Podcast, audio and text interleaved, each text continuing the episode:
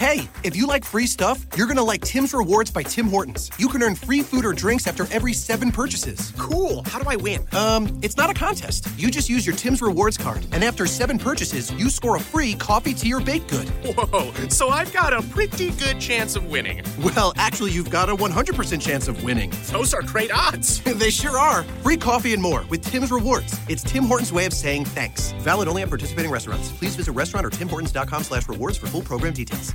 Ciao a tutti e bentornati a TechnoPillz. Io sono Alex Raccuglia e questa è la trasmissione più tecnologica, o forse vorrebbe esserlo, di Runtime Radio, la radio geek.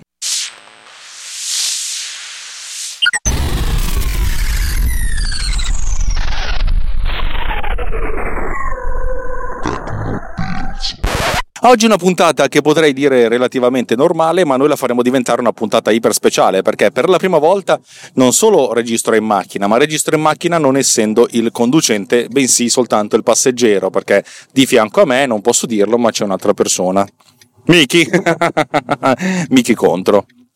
Allora, puntata in cui cercherò di spiegare in maniera piuttosto semplice, eh, per chi non era nel gruppo Telegram, eh, il nostro gruppo Telegram, telegram.me slash TechnoPillzRiot, eh, che cos'è il formato RAW, quello delle macchine fotografiche. Davide Gatti ha tirato fuori questa domanda: ma che cavolo è sto formato RAW? Perché tutti i fotografi che se, che se la menano dicono che se non fotografi in RAW sei una schiappa totale, e io per principio non fotografo in RAW, però ma mi spiegate bene che cos'è?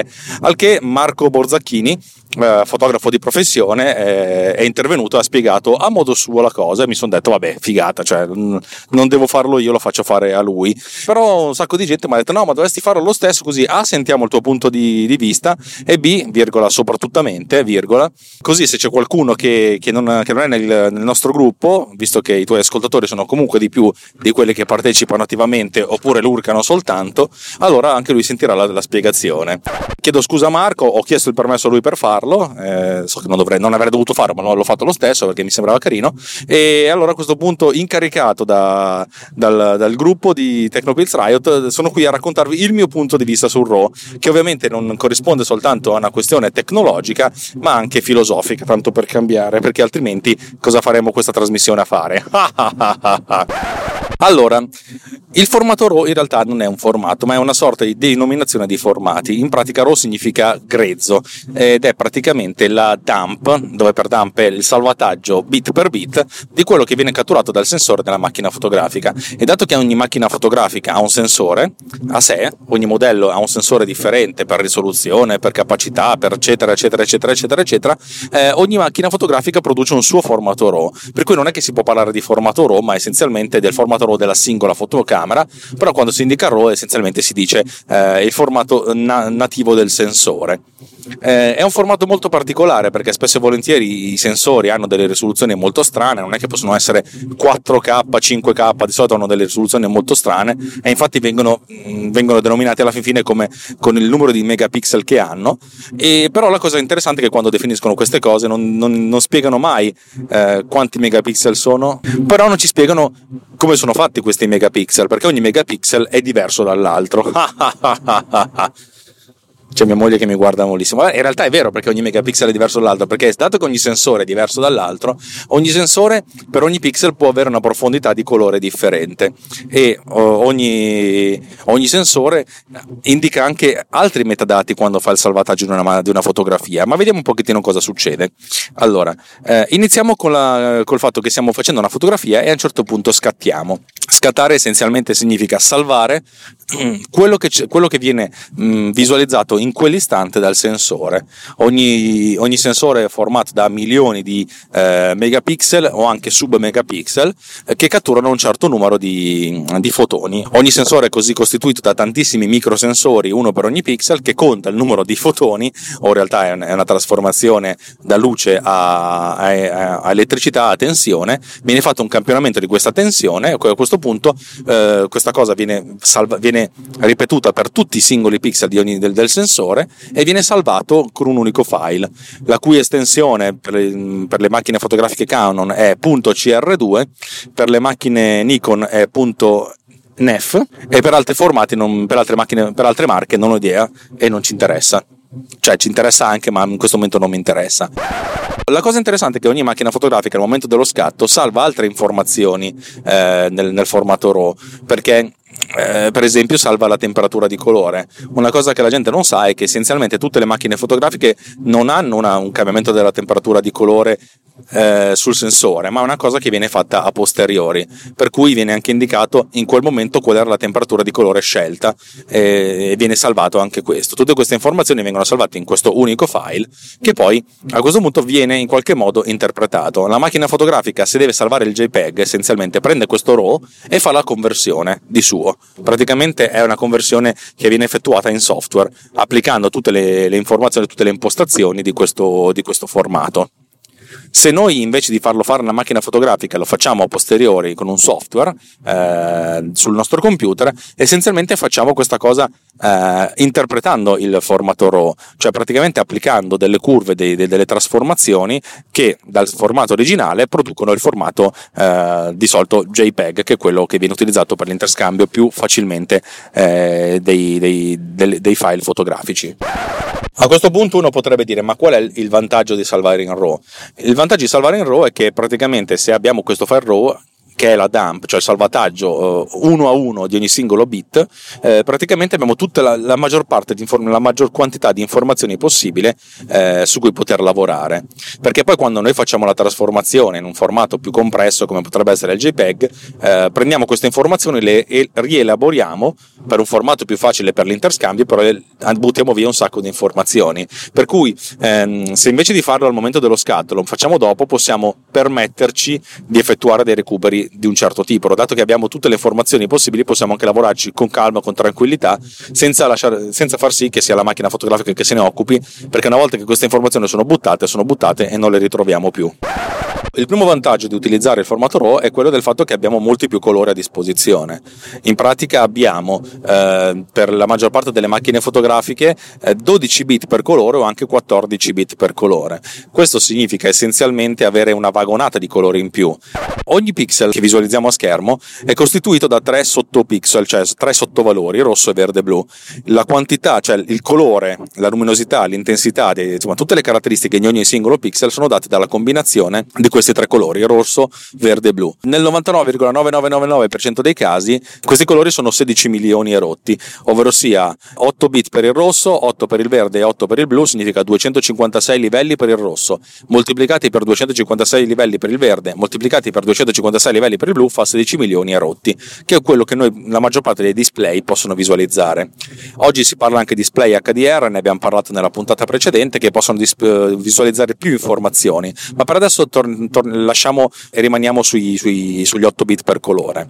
Quando noi facciamo la, la conversione appunto in JPEG, se la facciamo fare alla macchina fotografica non possiamo avere tutte queste informazioni aggiuntive. Le informazioni aggiuntive, che dato che sono molto più profonde, se lavoriamo a quattordici bit per colore è come se per ogni componente avessimo sessantaquattro volte, moltiplicate sessantaquattro per centoventotto fa due alla quattordici, fa due alla pa, pa, pa, pa, pa, pa, due alla, cioè sedicimila qualcosa.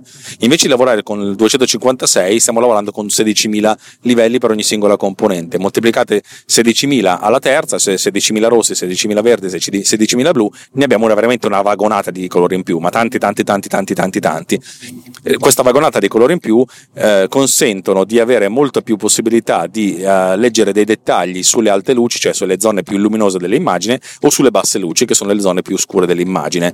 Motivo per cui spesso e volentieri si scatta il RAW è proprio per questo, perché così possiamo ricavare dei dettagli di leggibilità proprio sulle parti più estreme dello spettro, quelle più a bassa intensità luminosa, gli scuri, i neri, e quelle più ad alta intensità luminosa, detti anche highlight.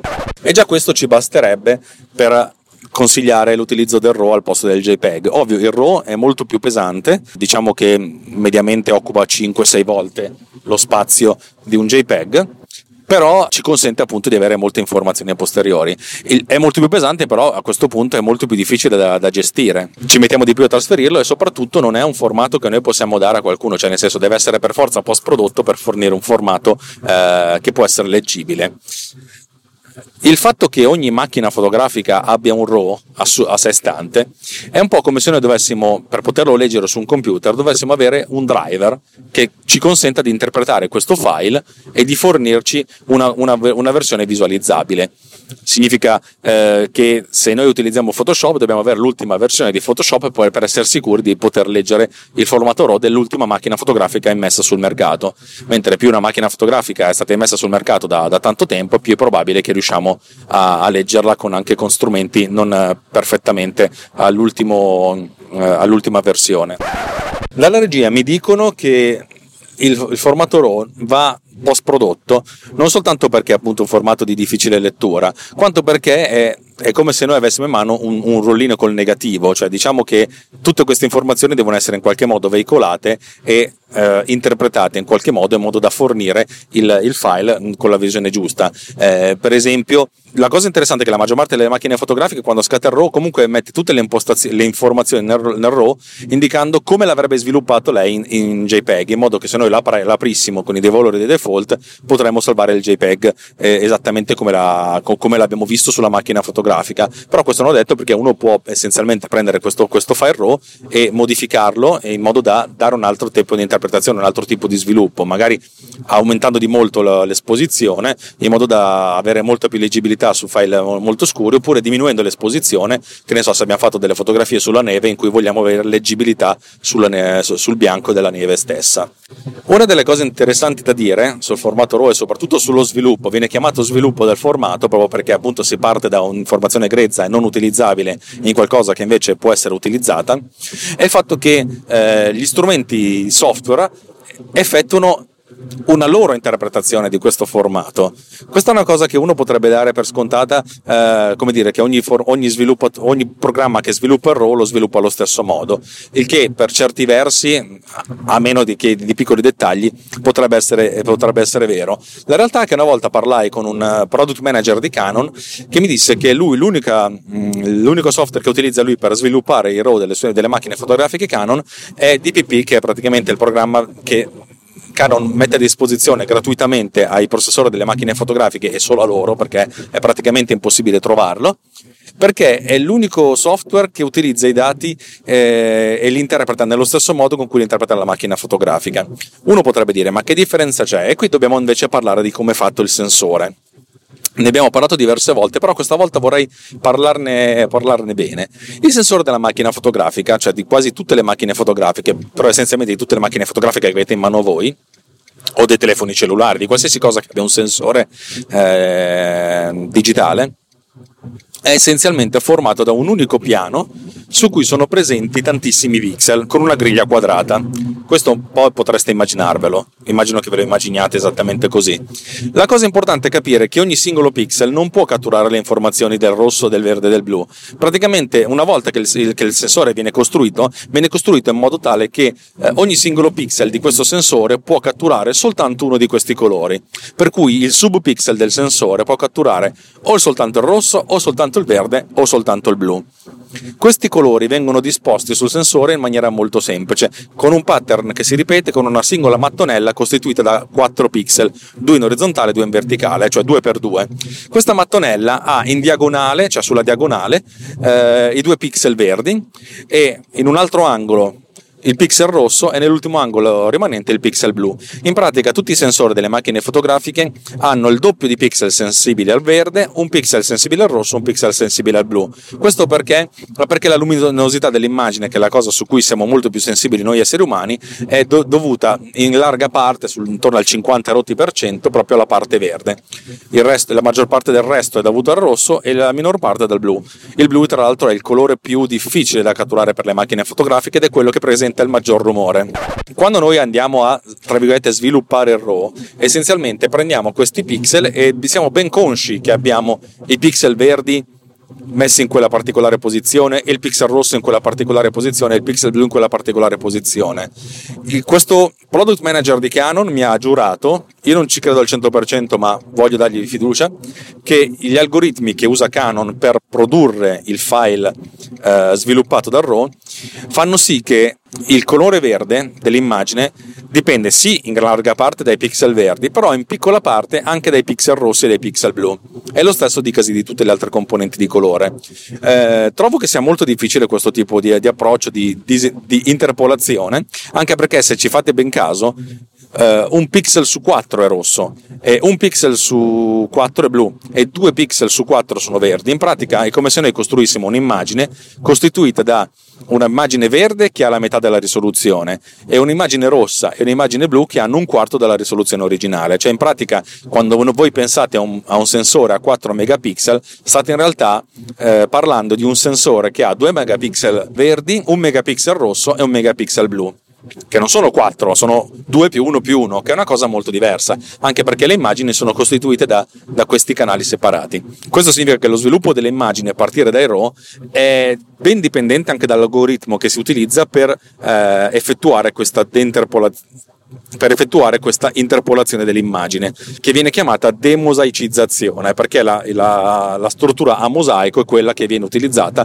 per mettere i pixel sul nostro sensore, i pixel rossi in quella posizione, blu in quella posizione, verde in quella posizione. Questa disposizione di pixel si, si chiama disposizione di Bayer, che è quella che viene utilizzata praticamente da tutti i sensori. Ci sono state delle ricerche per, per, per posizionare i sensori nella stessa quantità, cioè un quarto rosso, un quarto blu e due quarti verde, in altre con un'altra forma, con un'altra disposizione, però non hanno mai preso piede, sono sempre rimaste soltanto del, nell'ambito della ricerca. Abbiamo visto che eh, tutti i sensori, ogni sensore produce un suo RAW diverso da tutti gli altri. C'è mai stato qualcuno che ha pensato di uniformare il tutto il quanto? Sì, ci ha, pens- ci ha pensato Adobe, ma senza successo. Adobe ha voluto lanciare un formato che si chiama D N G, cioè Digital Negative, che dovrebbe essere una sorta di formato aperto che consente di impostare tutto, di, di indicare tutte le impostazioni di risoluzione, di posizione del, del mosaico, cioè della posizione dei pixel eh, e tutte le altre informazioni aggiuntive, in modo che possa essere un formato aperto utilizzabile sia per il salvataggio che per la, tura, la lettura da tutti. La realtà è che nessun produttore di macchine fotografiche che io sappia abbia mai creato una macchina fotografica che consenta di salvare anche in D N G. D N G però viene utilizzato da, da Adobe Lightroom proprio per il, suo, per il salvataggio intermedio di informazioni a maggior profondità di colore. Lightroom, tra l'altro, quando esporta le immagini per una successiva elaborazione, per esempio in Photoshop, perché magari vogliamo effettuare del fotoritocco, lo fa salvando in sedici bit per canale, o in P S D, o in TIFF, o in D N G, una cosa che fa esplodere le dimensioni del, dell'immagine. In pratica dai trenta rotti megabyte di, una, di un file RAW si può, si può arrivare tranquillamente ai duecento duecentocinquanta, significa aumentare di tanto la dimensione dell'immagine. Questo perché? Perché non vogliamo perdere i, i bit di profondità di colore, che sono quelle che ci servono proprio per l, i dettagli più importanti nelle alte luci e nelle basse luci. In pratica, partendo da quattordici bit per colore, possiamo effettuare dei grandi stravolgimenti di correzione di colore senza andare a rovinare più di tanto l'immagine, stravolgimenti che possono significare in cambiare violentemente l'esposizione dell'immagine senza andare a perdere di, di, di, di tante informazioni nella fase finale di leggibilità, perché poi alla fine comunque l'immagine viene esportata in un formato di interscambio. Nella maggior parte dei casi è il formato JPEG, che è un formato, come abbiamo visto tempo fa, ne abbiamo parlato, a otto bit per canale, tra l'altro compresso con perdita di qualità, una perdita di qualità eh, dovuta alla compressione lossi basata sulla trasformata discreta del coseno. Ne abbiamo parlato un sacco di tempo fa eh, quando abbiamo parlato anche dei formati successivi. JPEG esiste da trenta anni, venticinque anni ormai, ed è ancora lo standard de facto. Ultimamente si sono, aggiunti, sono aggiunti nuovi formati come l'H E I F, di cui abbiamo parlato eh, circa un anno fa. Si chiama TIFF, la pronuncia è quella, che consente invece di salvare informazioni con una minor perdita di qualità e con una profondità di colore fino a dieci bit.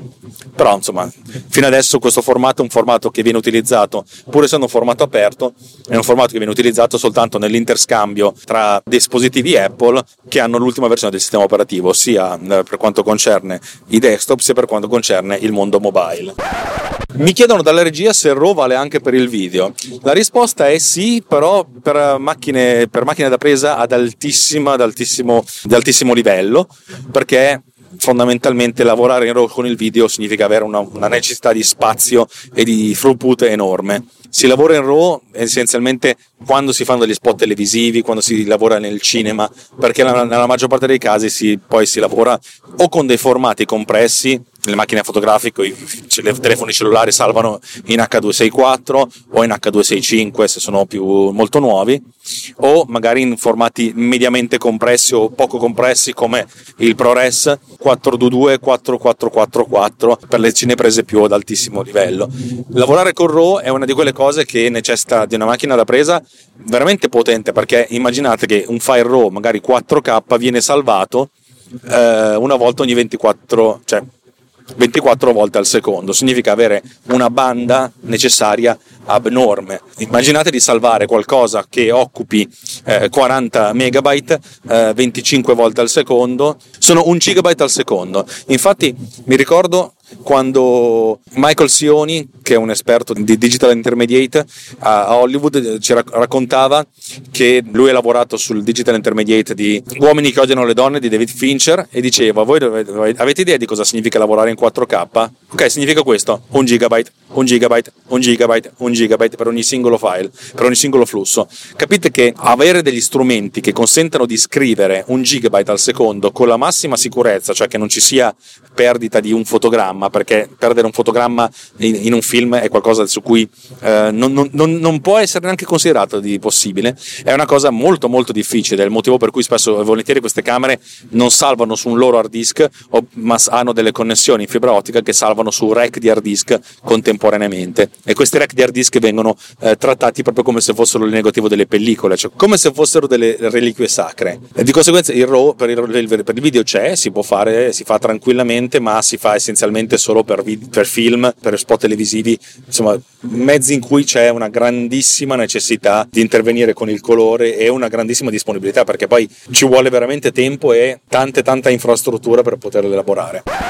Bene, direi che per questa puntata relativamente breve, anche se sono ventitré minuti che sto parlando, è relativamente breve nella, nell'ultimo corso di TechnoPillz, in cui le puntate da un'ora si sprecano, dovrebbe essere tutto. Vi ricordo che TechnoPillz è una bella trasmissione di una bella radio che è Runtime Radio, ci trovate all'indirizzo internet runtime radio punto it, e vi ricordiamo che noi siamo un ente benefico che lo fa per, per, per la bellezza del mondo, però se vi piace l'idea di offrirci un caffè così per ringraziarci, andate sulla pagina runtime radio punto it slash anch'io e vedete che potete contribuire alla nostra causa con un finanziamento, uno, un'offerta, una donazione o un bacio sul collo, che va sempre bene. Vi ricordo che ci piace se ci date del feedback, per cui recensiteci, condivideteci, dec- diteci quello che vi piace, quello che non vi piace.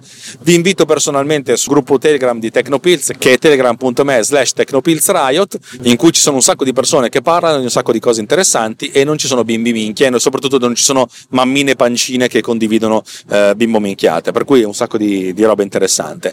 Detto questo, per oggi è tutto. Da Alex Raccuglia un bel ciaone. Ciaone!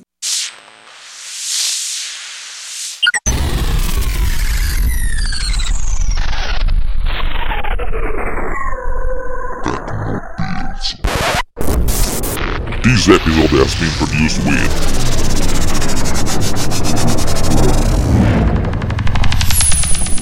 Pod Cleaner.